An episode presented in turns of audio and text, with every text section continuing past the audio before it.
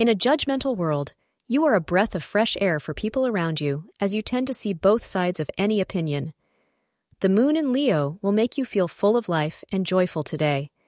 But you could be apprehensive about your relationship with your partner and may feel a little insecure. Maybe your confident, romantic, and classy self would have been too much for the other person to handle. Don't worry, you are smart enough to woo them back. Pamper the artist in you and use today well to pursue some art, like honing up on your singing skills. Wearing olive green is recommended, and timings between 10 and 11 in the morning could prove fruitful for any major decision making. Today, you may find yourself on a date with someone new. This date is likely to go very well, and you are quite pleased with your choice of dinner date. Keep pursuing this person as long as you feel like it has potential, as there may be marriage in the cards down the line for you two. Thank you for being part of today's horoscope forecast. Your feedback is important for us to improve and provide better insights.